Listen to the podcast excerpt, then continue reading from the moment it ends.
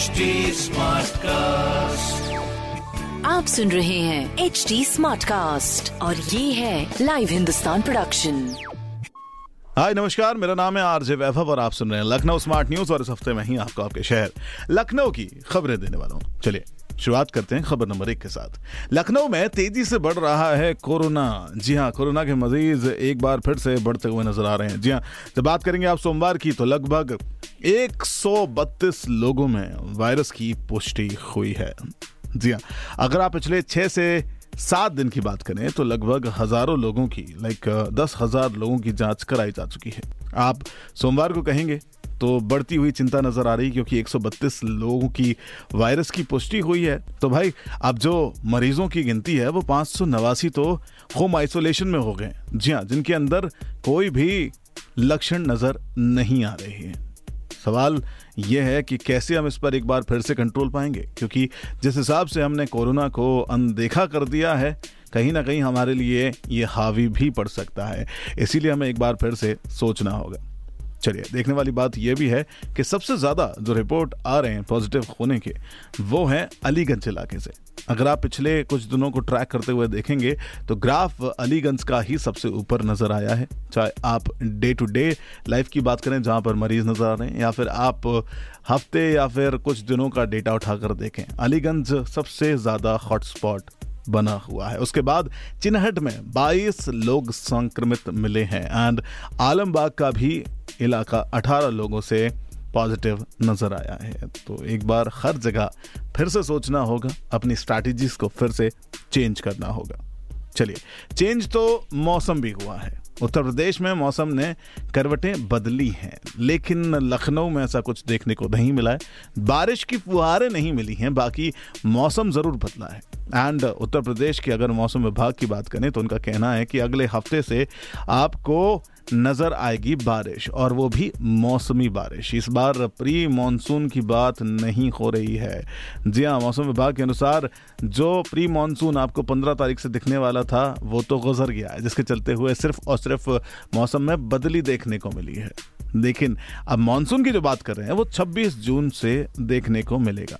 जिसके तहत आसपास के एरियाज़ भी होंगे और लखनऊ का भी इलाका शामिल होगा। चलिए, देखते हैं किस तरह से बदलाव लेकर आएगा आने वाला मानसून क्योंकि गर्मी बहुत है और गर्मी के साथ हर बार की तरह इस बार भी कहूँगा पावर कट भी नज़र आ रहा है। चलिए अब बात करते हैं खबर नंबर तीन की। एक बड़ा सर्वे आया है इंपॉर्टेंट सर्वे आया है जिसके तहत उत्तर प्रदेश में रह रहे लोगों को थोड़ा सा एक बार फिर से देखना होगा क्योंकि जब आप बात करते हैं राष्ट्रीय परिवार स्वास्थ्य सर्वेक्षण के पांचवी रिपोर्ट की तुलना की जाए तो बाकी के प्रदेशों से आगे बढ़ रहा है। और उत्तर प्रदेश के अंदर भी बात की जाए तो सबसे ज़्यादा हमारे यहाँ पर मेल मेल फीमेल्स को पीछे छोड़ रहे हैं। यस yes, इस रिपोर्ट के अनुसार जो उत्तर प्रदेश में मोटापे की रेट है, उसमें पुरुषों ने महिलाओं को पीछे छोड़ दिया है, जो कि एक बड़ी समस्या बन सकती है।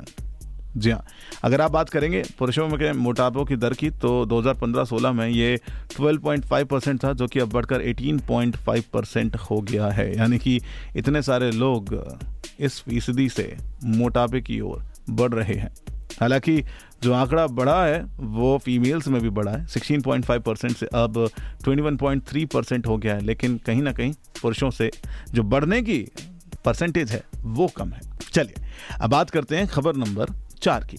लखनऊ के जो तैराक हैं, यानी कि लखनऊ के जो स्विमर्स हैं, उन्होंने तैराकी में कमाल करके दिखाया है। जी हाँ मेरठ में चल रही है राज्य की जूनियर तैराकी चैंपियनशिप जिसके दूसरे दिन, यानी रविवार को लखनऊ के तैराकों ने बढ़िया प्रदर्शन किया। उन्होंने पाँच गोल्ड मेडल जीते, सात सिल्वर मेडल जीते और छह ब्रॉन्ज मेडल जीते।